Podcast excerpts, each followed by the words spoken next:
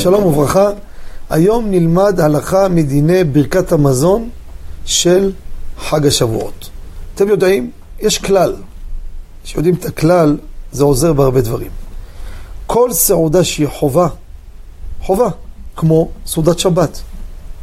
סעודה היא חובה, אז אם שכח לומר את האזכרה הנוספת בברכת המזון, לדוגמה, רצה וחליצנו בשבת. חוזר. למה? כי זו אזכרה שהיא חובה, כמו שבתפילה, זה חובה.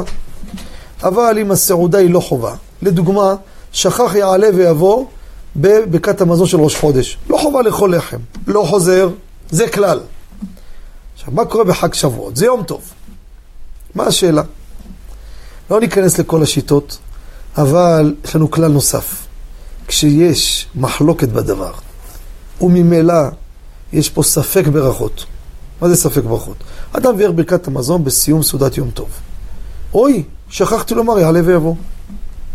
פה, יש פה ספק בכלל בכל המהות של האזכרה בברכת המזון, אם זה בכלל היה שייך בכלל, זה משתייך לדבר שהוא חובה, לגבי הסעודה.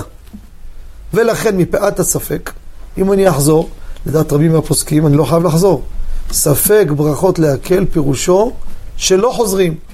לכן הלכה למעשה. ביום טוב חג השבועות, מי ששכח לומר יעלה ויבוא, לא חוזר על ברכת המזון.